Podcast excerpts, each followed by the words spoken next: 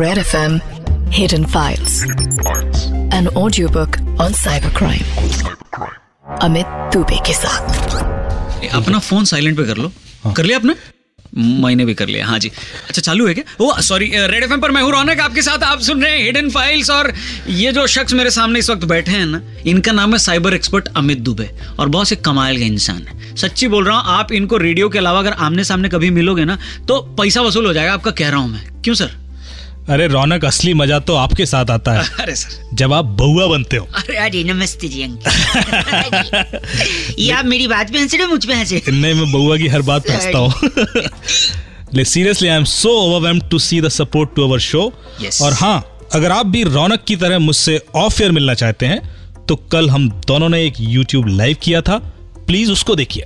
जी हाँ और ये YouTube लाइव देखने के लिए आप रेड एफ़ इंडिया के चैनल को अभी सब्सक्राइब करिए, YouTube पर जाकर। अमित जी, फ़िलहाल वक्त आ गया है कि आप लोगों के सवालों का जवाब दें। उनको साइबर टिप बताएँ, और उससे भी ज़्यादा ज़रूरी है कि आज की कहानी हमें सुनाएँ। रौनक, आज की कहानी तो काफ़ी ज़रूरी है स्पेशली हमारी फीमेल फ्रेंड्स के लिए।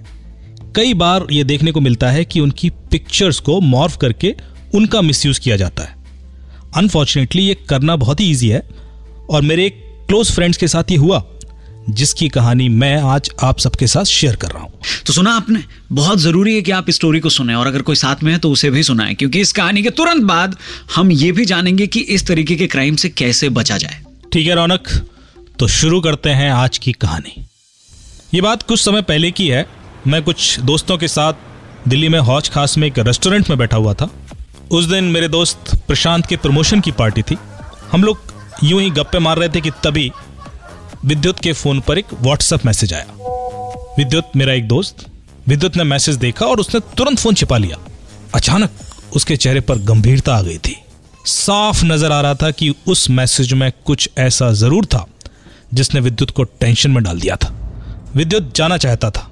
उसने कहा अच्छा दोस्तों मैं चलता हूँ यार। मुझे अचानक ऑफ़िस का काम याद आ गया। प्रशांत ने कहा अरे अभी तो पार्टी शुरू हुई है यार। इतने दिनों बाद पकड़ में आयो बैठो ना। लेकिन विद्युत की परेशानी उसके चेहरे से साफ़ झलक रही थी। उसने कहा नहीं प्रशांत इट्स रियली अर्जेंट मैं विद्युत के साथ जाने के लिए खड़ा हो गया। मैंने कहा चल मैं तुझे बाहर तक छोड़ देता हूँ। मैंने बाहर पार्किंग एरिया में विद्युत से एक बार फिर पूछा सब ठीक तो है ना? विद्युत ने एक दबी सी हँसी हँसते हुए कहा हाँ एवरीथिंग इज़ नॉर्मल मुझे लगा शायद वो कुछ छिपा रहा है। पर इस बारे में उससे कुछ और पूछना ठीक नहीं लगा। मैं वापस पार्टी में आ गया। रात करीब साढ़े ग्यारह बज गए थे कि तभी मुझे विद्युत का फ़ोन आया। उसने पूछा पार्टी खत्म हो गई? मैंने कहा हाँ हाँ बस हम निकलने ही वाले हैं। उसने फुसफुसाया। पार्टी के बाद सीपी आ जाओ। कुछ खास बात करनी है। किसी को बताना मत। मैं सीपी पहुँचा। सीपी के सारे ढाबे उस वक्त तक बंद हो गए थे। हमें कहीं जगह नहीं मिली तो हम वहीं पार्किंग एरिया में बैठ गए। मैंने पूछा क्या हुआ? कुछ ऐसा कि मैं पुलिस की हेल्प ही नहीं ले पा रहा। मुझे लगता है शायद तुम मेरी मदद कर पाओ। मुझे आज एक व्हाट्सएप मैसेज आया। मैंने उसकी ओर देखते हुए पूछा। ऐसा क्या है उसमें? इसमें श्रुति की तस्वीरें हैं। मैंने उसकी आँखों में देखा और कहा तो? श्रुति की नेकेड तस्वीरें। मेरे पैरों तले ज़मीन खिसक गई थी। श्रुति विद्युत की वाइफ है जो कि एक आईटी कंपनी में सॉफ्टवेयर इंजीनियर है। मैंने कुछ सोचते हुए कहा आर यू श्योर ये उसी की तस्वीरें हैं। विद्युत ने कहा कि उसने श्रुति से बात की है। ये उसकी तस्वीरें नहीं है। किसी ने मॉर्फ की हैं और ये तस्वीरें लेकर पुलिस के पास जाने की हिम्मत नहीं थी उसकी। अरे यार जब उसकी तस्वीरें ही नहीं है तो टेंशन क्यों?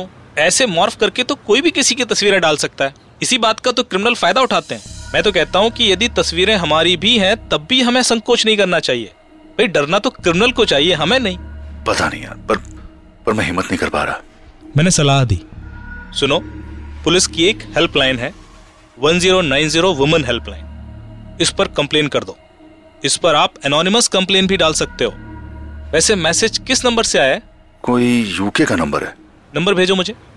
विद्युत ने मेरी ओर देखा और कहा अमित ये पहली बार नहीं है।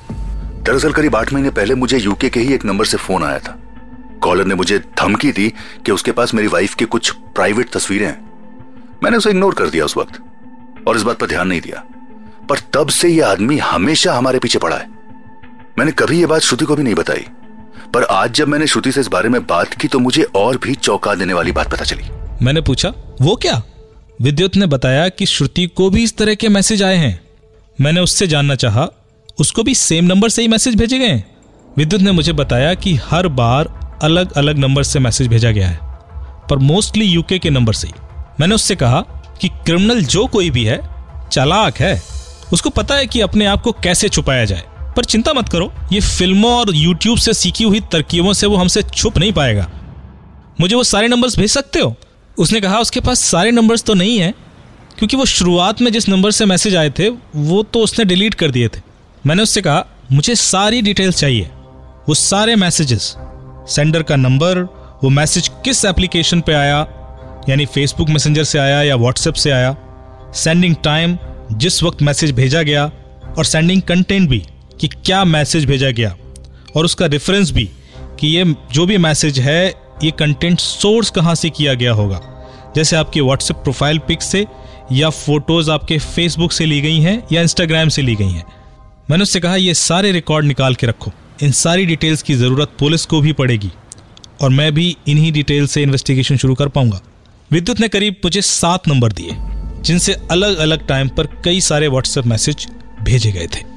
इन नंबर्स से रिलेटेड और जानकारी प्राप्त करने के लिए मैंने इन सारे नंबर्स को ओपन सोर्स टूल्स जैसे Truecaller Twilio OpenCNAM who calls me carrier lookup et cetera पर ढूंढना शुरू किया।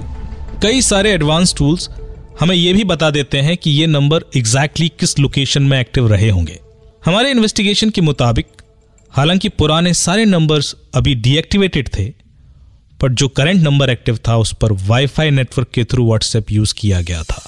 खास बात यह थी कि इन पुराने सारे नंबर्स की लोकेशन यूके में लेलैंड एरिया के पास प्रेस्टन में थी। और इन्वेस्टिगेशन से हमें यह भी पता चल गया कि क्रिमिनल ने एक आईफोन यूज़ किया था, जिस पर स्काई यूके लिमिटेड के वाईफाई से व्हाट्सएप मैसेज भेजे गए थे। मैंने नेशनल क्राइम एजेंसी में यूके में अपने एक फ्रेंड से हेल्प मांगी। हालाँकि ये तो हमें भी पता था कि क्रिमिनल कोई इंडियन भी हो सकता है।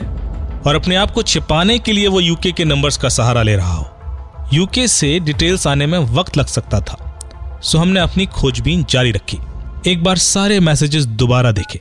ध्यान से देखने पर एक बात तो ज़ाहिर थी कि क्रिमिनल्स ने कई ऐसी बातों का ज़िक्र किया था जो आसानी से प्राप्त नहीं की जा सकती थी। विद्युत सोशल मीडिया पर भी बहुत एक्टिव नहीं था। इसका मतलब कि क्रिमिनल कोई ऐसा था जो इनके आस पास ही था। मैंने उससे कहा, क्रिमिनल जो कोई भी है, उसने अपना होमवर्क ढंग से किया है। उसे तुम्हारे बारे में कई छोटी छोटी बातें भी पता है। इस बात ने विद्युत को और भी डरा दिया था। मेरे कहने पर एक कंप्लेंट विद्युत ने साइबर सेल में भी डाल दी थी। और हमने साइबर सेल के थ्रू एक मेल व्हाट्सएप लीगल सपोर्ट को भी लिखी कि इस वक्त इस नंबर पर व्हाट्सएप यूज़ करने वाले डिवाइस ओनर्स की डिटेल चाहिए। जैसे I number of the device और अगर इस डिवाइस से कभी कोई दूसरा व्हाट्सएप नंबर भी यूज़ किया गया हो तो वो भी बता दें। अब हमें तीन चीज़ों का इंतज़ार था। Number one National Crime Agency UK का जवाब।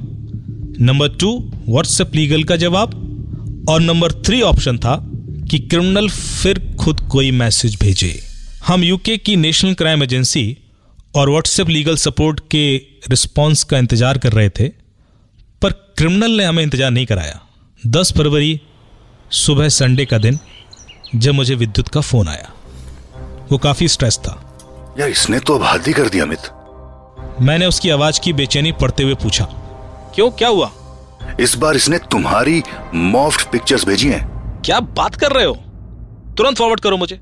तो ये हमें चैलेंज कर रहा है? अच्छा मिस्टर साइबर क्रिमिनल। मेरे लिंक्डइन प्रोफ़ाइल से मेरी फ़ोटो ली गई थी। मैंने तुरंत अपने लिंक्डइन प्रोफ़ाइल में लास्ट विजिटर्स की डिटेल्स देखी। मुझे शक था कि ये फ़ोटो पिछले दो तीन दिनों में ही मॉफ की गई थी और मेरे पास अब क्रिमिनल का आईपी एड्रेस था। क्रिमिनल की लोकेशन दिल्ली ही थी। सो आईपी की डिटेल्स मैंने तुरंत इंटरनेट सर्विस प्रोवाइडर्स को मेल कर दिए ताकि डिवाइस ओनर्स का डिटेल पता किया जा सके। शाम तक मेरे सामने उस शातिर क्रिमिनल का डिटेल्स आ चुका था। मैंने उसकी फ़ोटो और डिटेल्स विद्युत को दिखाते हुए पूछा दिनेश हरजाई पहचानते हो इसे? आई नो हिम ये श्रुति का कलीग है। I met him couple of times he seems to be a decent guy या इसने ये सब किया है? This is really shocking man इस क्राइम में पुलिस इसको अरेस्ट कर सकती है क्या? हाँ बिल्कुल। आईटी एक्ट के अंतर्गत ये एक सीवियर क्राइम है पर अभी हम थोड़ा और वेट करेंगे। हमारे पास अब ढेर सारे सबूत हैं और हमारा क्रिमिनल एक्सपोज हो चुका है। अभी जो सबूत हमारे पास थे, उसके हिसाब से क्रिमिनल दिनेश हरजाई को छह महीने तक की सजा हो सकती थी और शायद जल्दी बेल भी मिल जाती। पर अगर एक बार यूके की नेशनल क्राइम एजेंसी और व्हाट्सएप इंस्टाग्राम से जवाब आ गए तो फिर वो सबूत इसको तीन साल तक के लिए अंदर डालने में कारगर होंगे। करीब दस दिनों बाद हमें यूके की नेशनल क्राइम एजेंसी और व्हाट्सएप के जवाब भी आ गए। दिए गए IP address and device ID से कंफर्म हो गया कि पिछले सात महीने से दिनेश हरजाई ही श्रुति एन विद्युत को परेशान कर रहा था। पुलिस ने सेक्शन 66 सी 66 डी 66 ई और 67 ए आईटी एक्ट के केस बनाए और दिनेश हरजाई को अरेस्ट कर लिया।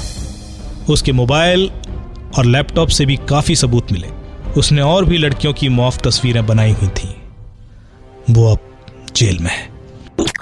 Red FM Hidden Files. An audiobook on cybercrime.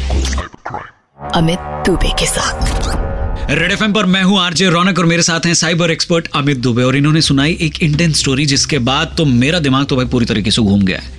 बिल्कुल रौनक मैं समझ सकता हूँ क्योंकि जब ये इंसिडेंट मुझे पता चला तो मैं भी शौक में ही था। तो एक काम करते हैं, फटाफट कुछ सुपर हिट गाने सुनते हैं और उसके बाद जब वापस आएँगे तो हमारी बातचीत होगी ADG of UP police and head of 1090 जो दस नब्बे विमेंस हेल्पलाइन है, उनकी अंजू गुप्ता मैडम जी से। ठीक है? छोटा सा ब्रेक उसके बाद हिडन फाइल्स जारी रहेगा रेड एफएम पर बजाते रहो।